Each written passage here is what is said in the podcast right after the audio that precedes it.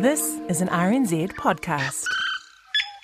I don't think it's sustainable to have more fragmented, smaller scale players in an industry that is a high cost to participate and if the market's not growing. So, unless New Zealand starts a breeding program and we get a whole lot more consumers, or unless we get a whole lot more businesses that are willing to advertise, then the market is what it is. That was the Chief Executive of TVNZ, Kevin Kenrick, on Media Watch last weekend, talking to us about how hard it is to make money in today's media market. Though, as we'll hear, others in the media now say his company is one major reason why it is what it is. Last weekend on Media Watch, we also heard from Michael Boggs, Kevin Kenrick's counterpart at the media company NZME, which owns the New Zealand Herald and roughly half of the country's radio stations. And both media bosses said it was getting tougher to fund their journalism, which they insisted was still a core part of their businesses, but an increasingly vulnerable part. And in saying all that, both were also keenly aware that the government and its current Minister of Broadcasting and Digital Media is right now pondering a new strategy for public media funding, one that's under a lot of wraps as things stand. Indeed, ever since Chris Faafoi got the job as Minister, news media companies have been telling him they need government help. Last December, Chris Faafoi told Media Watch this. Um, we've got traditional funding um, uh, of public media um, via New Zealand On Air um, to the likes of Radio New Zealand, which we're on now. Um, but the media is changing, uh, and I think we shouldn't cut ourselves off to at least having conversations about how do we make sure that the kind of content that we care about gets in front of New Zealanders to watch, read, and listen to the, the old school way of thinking, I think, um, has uh, was fine back then, um, but media is changing so fast, uh, and some of the powers that we are up against, or some of the um, entities that um, we're up against, um, are big global players. So I think we've got to play a wise local game and at least have a lot of conversations. And that was music to the ears of media company bosses at the time. Since then, they've had some conversations, and Chris Faafoi's been lobbied even harder to make more public money available to private media companies or to tilt the media market in their favour a little. The minister was in the room as an observer when New Zealand On Air met with news executives from major media companies recently. And those discussions weren't on the record, but we do know that pleas for help were made and their financial woes were hammered home. And last Thursday, the pressure on Chris Faafoi was cranked up by MediaWorks, the owner of TV channels including Three and the other half of the nation's radio stations. First, there was an article based on an interview with MediaWorks chief executive Michael Anderson, which appeared on the spin off website. In it, Mr. Anderson complained that state owned TVNZ was aggressively commercial in the market at the expense of the industry. And he told the spin off it's not just his company that could be a casualty, but our entire democracy. A democratic government has to protect democracy.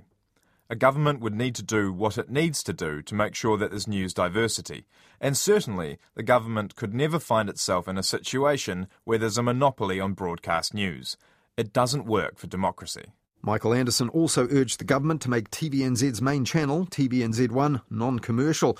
And that's not a new call. Previous bosses at MediaWorks have called for this many times because it would immediately boost MediaWorks' bottom line and their prospects. And interestingly, it's also a long standing policy plank of Labour's coalition partner, New Zealand First, who would want to say in whatever media funding policy the minister does settle on.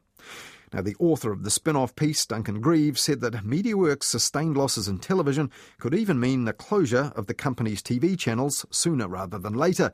Judging by the demeanour of our media executives, that point is closer than any of them would like to admit. However, the chief of MediaWorks news operations had no qualms about admitting that in a piece published on his own Newshub website the very same day.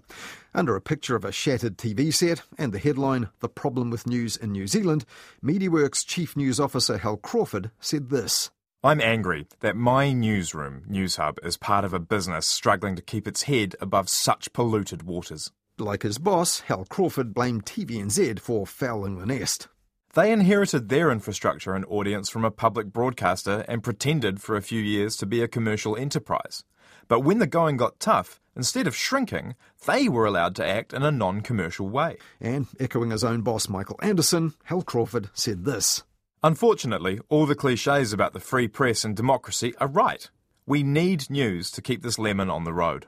So, that's two Australian executives at the top of New Zealand's biggest private broadcasting company, clearly not happy with their lot here or the media landscape, and they both want the government to change it without delay.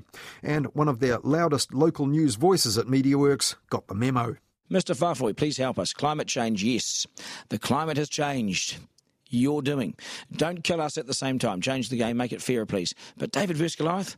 Come on, man. The AM show host Duncan Garner there calling out Chris Faafoi, a former TVNZ rival when both of them were reporters in the Parliamentary Press Gallery just 10 years ago. And Duncan Garner echoed his own bosses about the other media being in the same boat. It means the level playing field's disappeared, gone. Much harder for three to survive, but not just us. This is not sour grapes. NZME, Fairfax, uh, we can only contract. We, we, we can't compete. We can't compete when the other guy's rules are different. Ultimately, we die. Now, the message wasn't subtle and the target was obvious, but to reinforce it, the AM show turned down the lights in the studio. I have a challenge for the Broadcasting Minister, Chris Faafoi. Um, step in and save New Zealand television and New Zealand news channels before it's too late and, and the lights somehow go out. Oh, it's too late. but Chris, I know you're up for this. There's money in the kitty. Going back to the bad old Stalinist days of Putin's channel only and no one else sort of exists, it's simply not an option, surely. You've got to help. Now, it remains to be seen just how persuasive the broadcasting minister finds this argument. Almost 30 years ago, the government did step in to change the law when the first version of TV3 nearly went under, trying to compete with the former market monopolist TVNZ, which certainly did act aggressively against it back then. The law was changed back then to allow foreign owners to buy TV3 and keep it and competition alive in the TV marketplace. But that was in the days long before the internet and video on demand, and Sky TV was merely a bold and loss making idea. But after years of accusing the industry's critics of talking too much about its problems, it's extraordinary now to see a company using its own outlets to do the same and to force them into the face of the government at the same time.